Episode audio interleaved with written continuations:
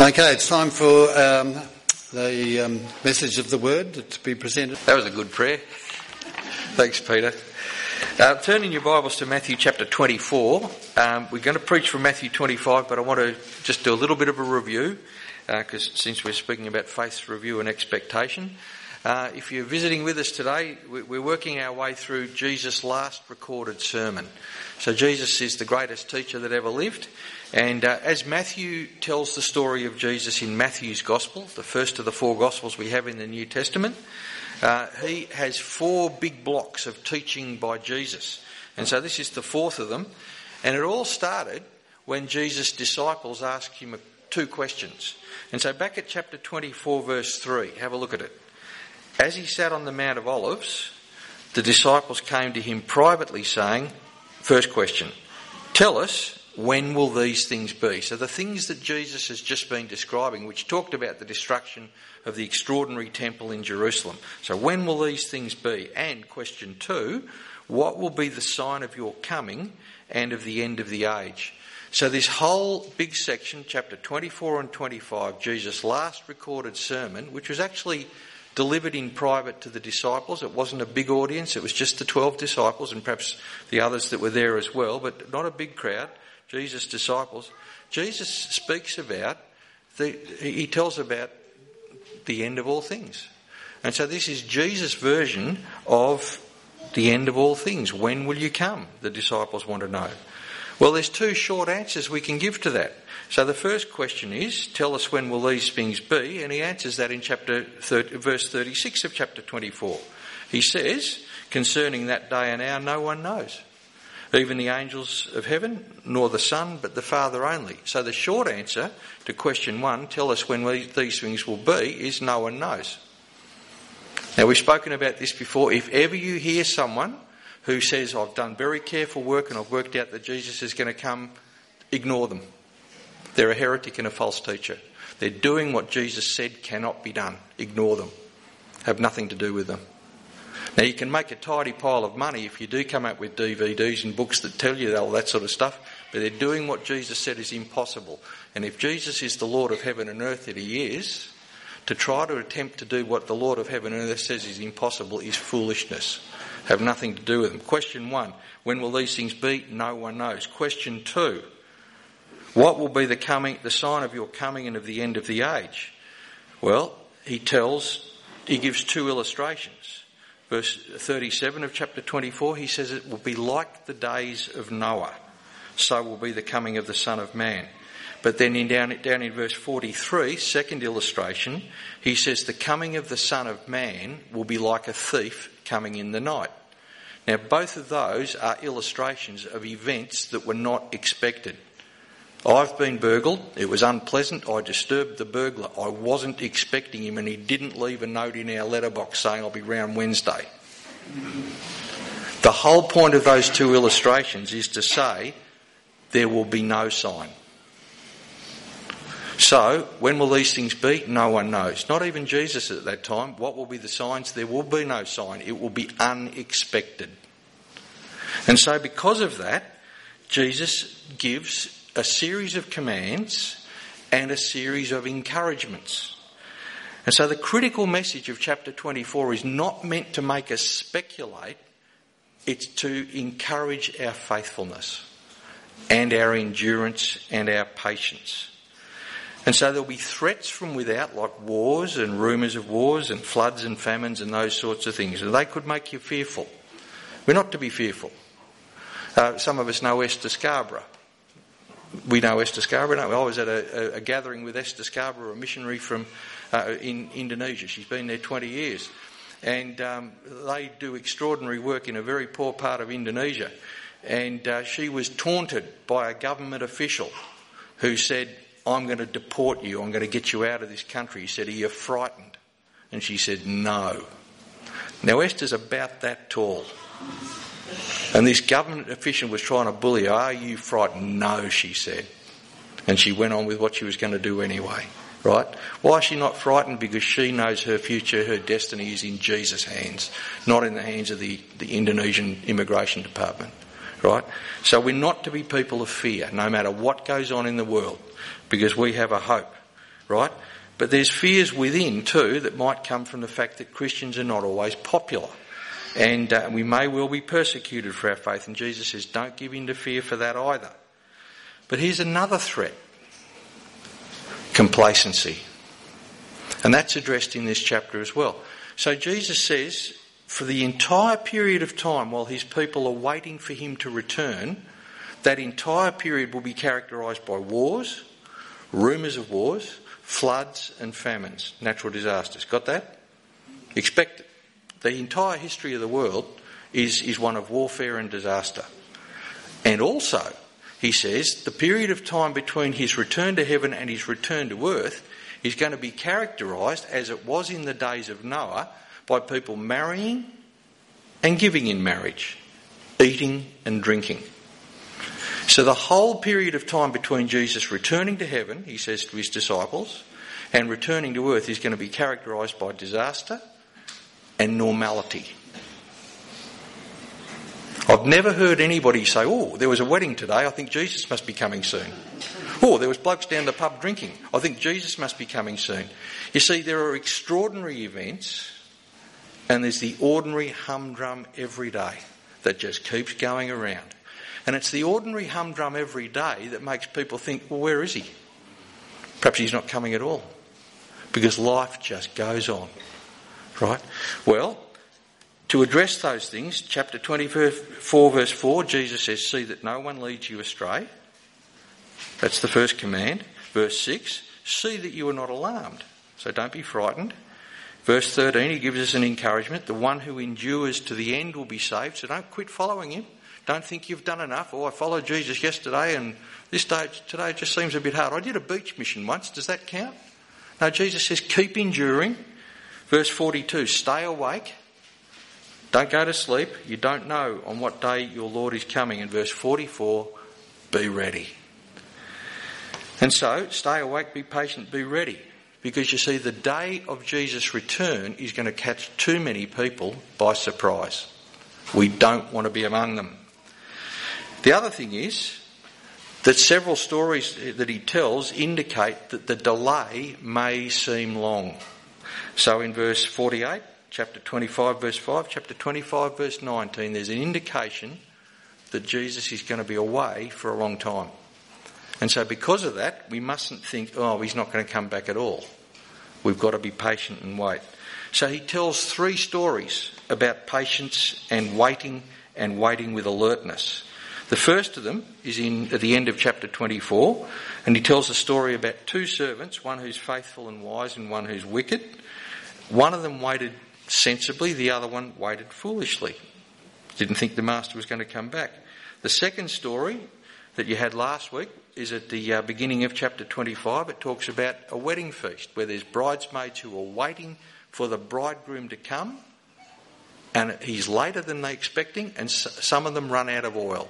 So that's a, a story about being ready uh, and not being found unready when Jesus comes. But story number three is the one we're going to read now. So please have your Bible open at Matthew 25, and we're going to read from verse 14. And uh, this is the story that's very often called the parable of the talents. So Matthew 25, starting at verse 14. For it will be like a man going on a journey. Now you might already be wondering what is it? Well, you go back to the beginning of chapter 25, the kingdom of heaven. So the kingdom of heaven, this is the next part in Jesus' explanation. For it, the kingdom of heaven, will be like a man going on a journey who called his servants and entrusted to them his property. To one he gave five talents, to another two, to another one, to each according to his ability. Then he went away. He who had received the five talents went at once and traded with them, and he made five talents more. So also he who had the two talents made two talents more. But he who received the one talent went and dug in the ground and hid his master's money. Now, after a long time, the master of those servants came and settled accounts with them. And he who had received the five talents came forward bringing five talents more, saying, Master, you delivered to me five talents. Here I've made five talents more. His master said to him, Well done, good and faithful servant. You've been faithful over a little, I will set you over much. Enter into the joy of your master. And he also, who had the two talents, came forward, saying, Master, you delivered to me two talents. Here, I've made two talents more. His master said to him, Well done, good and faithful servant. You've been faithful over a little, I will set you over much. Enter into the joy of your master. He also, who had received the one talent, came forward, saying, Master, I knew you to be a hard man, reaping where you did not sow and gathering where you scattered no seed. So I was afraid, and I went and hid your talent in the ground. Here, you have what is yours. But his master answered him, You wicked and slothful servant. You knew that I reap where I have not sowed and gather where I scattered no seed. Then you ought to have invested my money with the bankers, and at my coming I should have received what was my own with interest. So take the talent from him and give it to him who has the ten talents. For to everyone who has, more will be given, and he will have an abundance. But from the one who has not, even what he has will be taken away. And cast the worthless servant into the outer darkness. In that place there will be weeping and gnashing of teeth. So, the coming of the kingdom of heaven. Now, there's a cast list here. There's the man, uh, the man going on a long journey. Jesus told stories because sometimes stories impress things that are really important on our minds. Uh, one of the great older poets said, Truth embodied in a tale finds entrance through lowly doors. Truth embodied in a tale finds entrance through lowly doors. If you tell a story, it sometimes causes people to remember, and the moral of the story is impressed on their consciousness. Jesus told stories to make very, very important points about the nature of the kingdom. In his story, clearly the man who's going away is Jesus. The master of the household is Jesus. The servants are those who want to be in the kingdom. Now, don't put your hands up. But my question for you is do you want to be a member of God's kingdom? The alternative is unspeakable. Right. So we're talking today about what it takes to find yourself a member of God's kingdom. And that's the most important search and discovery you'll ever embark on. So listen carefully because this is just too good to miss. Now you'll notice there that these, these servants, and there's three of them, uh, aspirants to the kingdom, uh, they're entrusted with the master's property. Now, notice that word entrusted. This property is not theirs. It always belongs to the master. The master's going away. We're not told where. We're not even told for how long. There's no indication in the story that he told his servants, I'll be back in six months. It was not at all unknown back in those days that people would go on trading missions that took them a very long time. All we know is that he said, While I'm gone, Look after what I've given you. But it was always his. The expectation was that these servants would use what he trusted to them in a way that would please the master because it was his. They had to use it well according to his will. Notice also that it was distributed unequally. Now, us Aussies would go, hang on, that's a bit rough. Five to him, two to him, and one to him, what's going on here? It's the master's. He can do what he wants with it. Isn't that the way you run your house? You own it, you can do what you like with it. This is the master's property. So he's given one fella five, he's given one two. So what? What's it to you? He's the master, he can do as he pleases. Then he went away. Now, this story is to help his disciples and to help us 21st century followers of Jesus in Maffra work out what we're to do while we're waiting for Jesus to come back. We've been told not to be scared, not to be frightened, not to be alarmed, not to be misled. We've been told to be awake and alert and on our guard. And this is what that means. So Jesus hasn't left us in the dark. He said, if you want to know how to wait, wait like this. Wait as servants of a master who's gone away. Now, we use the word talent in a way that they wouldn't have understood back when Jesus was talking about it. We, we've got TV programs like Australia's Got Talent, haven't we? Right? Uh, and Australia's Got Talent, I've never watched it, I've only ever seen the advertisement. It, it seems that the kind of people that go on Australia's Got Talent are people, uh, you know, who simultaneously can juggle five bowls of spaghetti uh, while chewing gum with somebody standing on their shoulders reciting Shakespeare, right? Uh, is that a talent, right? That's not what Jesus meant, right? A talent back in those days was a unit of weight. Now, if you've got an ESV Bible, have a look at the, um, the footnote. You'll see a little number next to the word talent, uh, and you'll see a footnote. Take it down to the bottom of the page, and you'll see there that it says a talent represented 20 years' wages. Right? Now, it may not have, right? That's one suggestion. A talent was a unit of weight. And people had their wealth weighed out to them. Now, that could have been copper, it could have been silver, it could have been gold. So, depending what the metal was, would depend how much it was actually worth. But in my reading during the week, uh, I discovered this that a talent was equivalent to between 26 and 36 kilograms. So, it's a fair chunk, right? If you weighed out 26 kilograms of copper, 26 kilograms of gold, it's going to be a fair, it's, it's going to cost a fair bit. Anyway, let's assume it's silver. Let's sort of go halfway. Uh, what I read during the week was that one talent equals 60 days' wages for an ordinary worker. Now, I did some maths on this. Um, the average Australian weekly wage in 2022, according to a government website, is 17, a little over $1,700. Right? If we divide that by seven, take it down to a daily wage, that's about $252. Right? So, a five talent allocation to one of the servants would, would equivalent, be the equivalent of about 76,000 Australian dollars. Right? So, number one, he's given the equivalent of $76,000 of the master's wealth to do something with. Servant two, uh, about 30,000 servant one, about 15,000. Now, none of those is an inconsiderable sum, is it? Right? If I came to you and said, your servant one, you can have 15,000, I haven't got 15,000 to give you, but, you know, that's, that's a big chunk of money. And so each of these has been given a fairly significant trust, um, which means that the master has plenty to share around. Well, anyway, verse 16, have a look at it there. He who had received the five talents went at once and traded with them, and he made five talents more. So also, he who had the two talents made two talents more. So, servant number one, no delay. There was no mucking around. He just got straight on with the job. He was like the ant from Proverbs 6, verse 6 that Peter read before. He's no sluggard.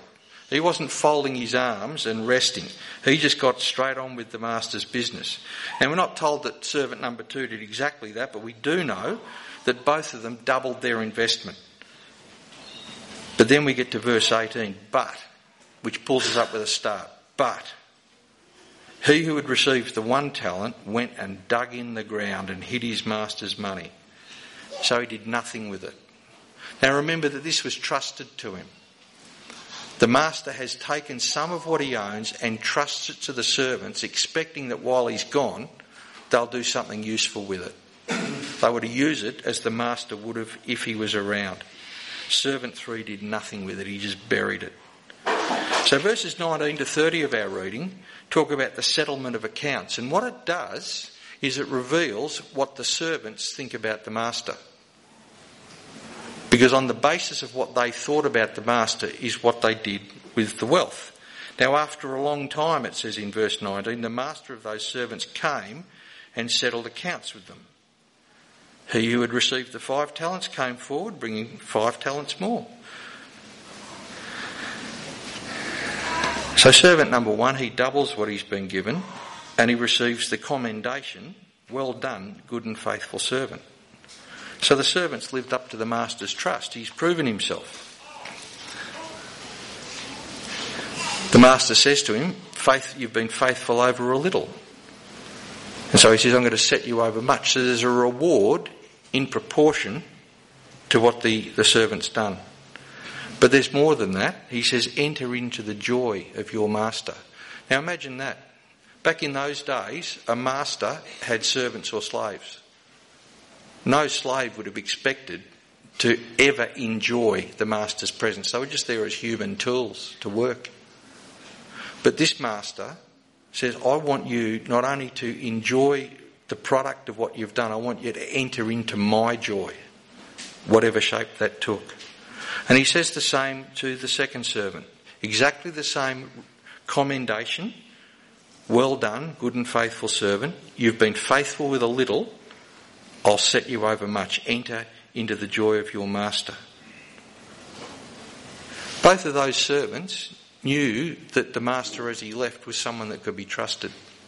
And so without reserve and without delay, they set about doing what the master had trusted them to do. And in the end, he proved exactly as they thought he was. He was a person that could be trusted. Imagine a boss so good that he rewards you that well. And he says, Not only am I giving you a pay rise, I want you to come to my holiday house and share a holiday with me. Imagine a boss that good. They kind of knew that they could expect if they did their bit, he'd do his, but he went beyond. But the third servant, he reveals an attitude to the master quite different. So look at verse 24. He, he also, who had received the one talent, came forward, saying, Master, I knew you to be a hard man. And he goes on. Now, that idea of being a hard man means that the third servant thinks that the master is cruel, somewhat vicious, someone without mercy. We've already seen that that's just not true. We've already seen that this master is someone that can be trusted to reward his servants appropriately. So, servant three says, Well, I didn't do anything with it because I just wasn't sure. What that means is, servant three is someone who didn't know his master. He had no knowledge of the master's character. Servants 1 and 2 invested knowing that the master was a man that could be trusted. Servant 3 didn't trust his master because he didn't know him. Now you'll notice that when the master replies, he says um, in verse 26, You knew that I reap where I have not sown and gathered whether I scattered no seed? Question mark. He's repeating back the excuse that the slothful servant made. He says, That's what you thought? Well, why didn't you do something like give it to a banker and at least get a little bit of interest on it? Don't just bury it. But it's a question mark. The master's not agreeing that that's the kind of person he is. And you'll notice the one part of what the slothful servant says that he doesn't repeat, he doesn't acknowledge being a hard man. He doesn't be, acknowledge being a master without mercy. So, what he's saying by implication is, Servant 3, you don't know me, you got me wrong. Who likes being misjudged? Is there anyone here who likes having their character maligned and misjudged? Spoken unfairly? Servant 3 didn't know the master. And he, he, he credited him with really nasty character qualities. No wonder the master's cross.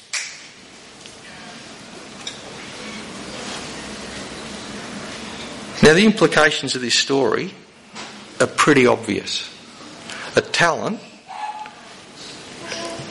a gift, a trust from Jesus is to be used in a way that Jesus, our Master, approves of. It's not to be buried, it's not to be hidden, it's to be put to work so that it can be returned to Him with value added. Now, some years ago, if you don't know, I, I, I like music. I've been playing music for many years, and uh, every now and again in my musical journeys, someone will come up to me and say, "I've got an instrument at home. I'd like you to have." It doesn't happen often, nearly as nearly as often as I'd like it to, but every now and again, someone will come up to me and say, "When I was teaching up in Nhill, I'd done a gig, and this fella came up to me." And he said, We've got this old violin, it's been in the family for years. No one plays it anymore. I'd like you to have it. Now, I don't play the fiddle, but back in those days, I thought, gee, given a few moments, I could probably get something to work on it. And if I, you know, so he said, I'd like you to have it. Then he came to see me a few days later and he said, No, I've asked the family and they want to keep it in the family. He said, It just sits in its case. No one plays it. No one's interested in it. He says, I wanted you to have it because you would have played it. What's a violin for? It's for playing. Why keep it in a case?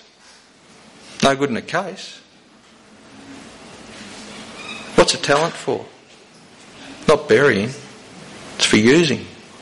It's for returning to the one who gave it to you. What do you have that you weren't given? Life's a gift. The whole principle of this story is everything that you have, you've been given. See, God is the giver of every good and perfect gift. And the gifts that we have, that the, the idea of the talent, it was a weight that weighed out money. The idea sort of changed itself over the years so it became a, a synonym for wealth. And that's how it's come into our language as being a description of a personal attribute. Now, whatever you've got, whether it's your wealth, your work, your family, your abilities, whatever you've got is a gift. Actually, it's a trust.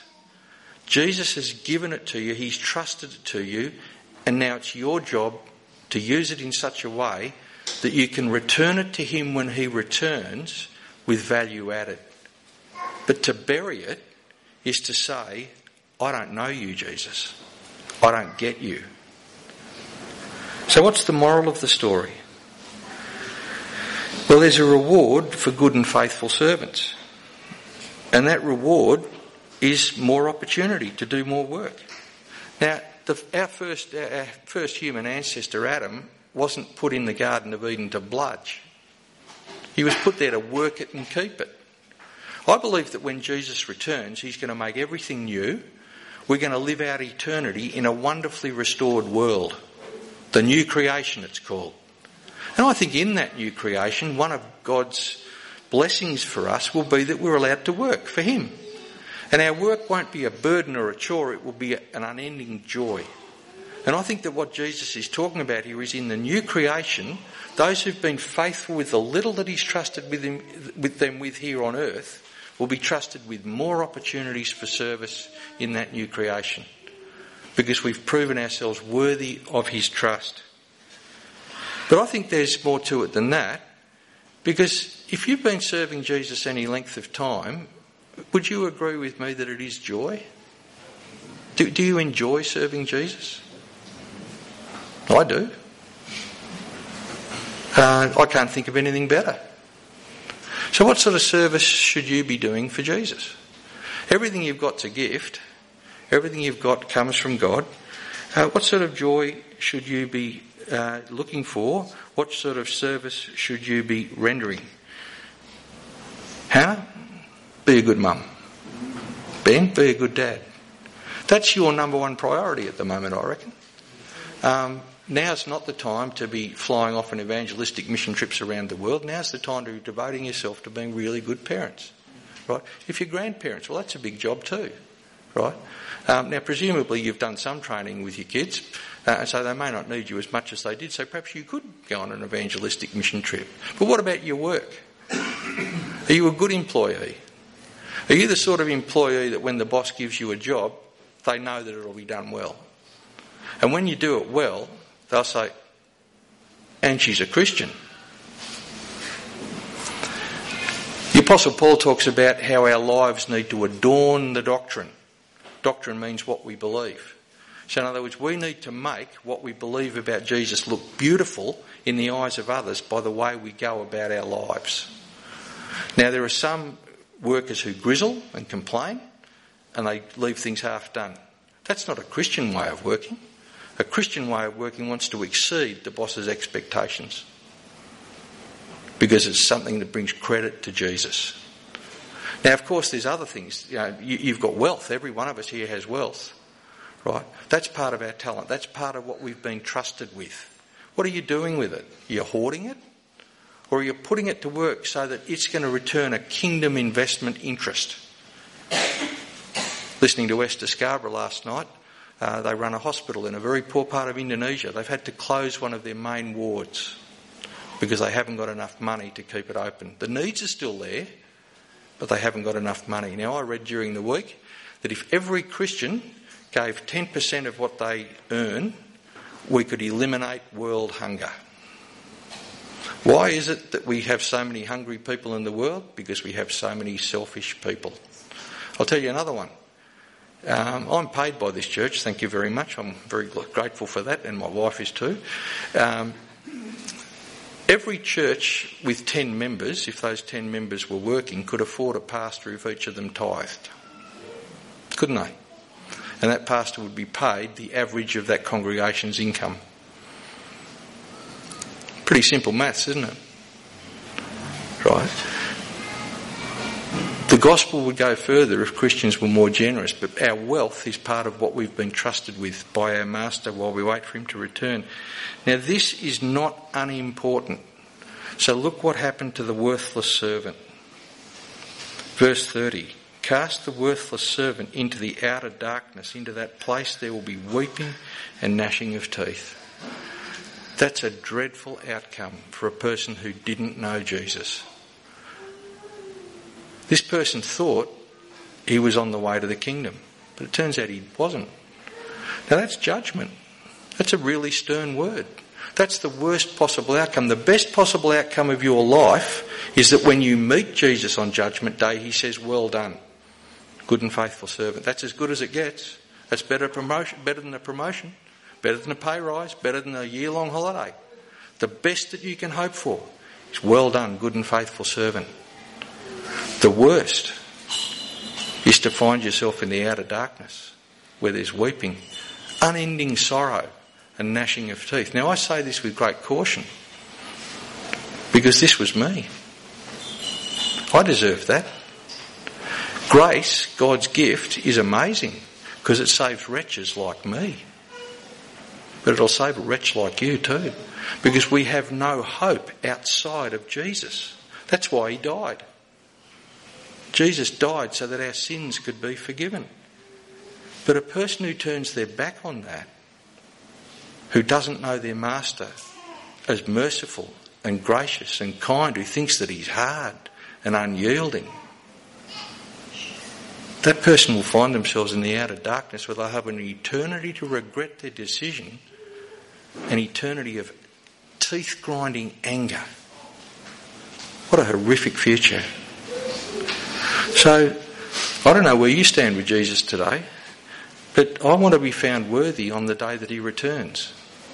And the only way that I'll be able to be found worthy is to have surrendered what he's given me back to him with interest as I use what he's given me for the extension of his kingdom. There's a wonderful little verse in Ecclesiastes, verse uh, not, chapter 9, verse 10. It says, Whatever your hand finds to do, do it with your might. Whatever your hand finds to do. So, what are the opportunities that Jesus has given you? Whatever your hand finds to do. Now, Fanny Crosby was one of the great hymn writers, and she wrote a song with that in mind called To the Work. I'd like to finish with this. She says this To the work, to the work. We are servants of God. Let us follow the path that our Master has trod with the balm of his counsel, our strength to renew. Let us do with our might what our hands find to do. And the chorus goes toiling on, toiling on, toiling on, toiling on. Let us work and trust. Let us watch and pray and labour till the Master comes. That's Matthew 25, the parable of the talents. Let's pray. Heavenly Father, I pray that you would help us to take very seriously these words that come from the lips of our Saviour, the Lord Jesus. Please help us to look at our lives in the light of these things. Uh, we thank you for every good thing that you've given to us. We, we, we acknowledge that they're ours on trust. And so we pray that you would help us by your Holy Spirit to be found worthy of that trust as we work with what you've given us for the good of the kingdom and for the good of others. Help us not to hoard these things, to keep them to ourselves, Help us instead to return them to you with interest uh, and help us to remain vigilant and alert and, uh, and active until the Lord Jesus calls us to be with Him. We pray all these things in His name. Amen.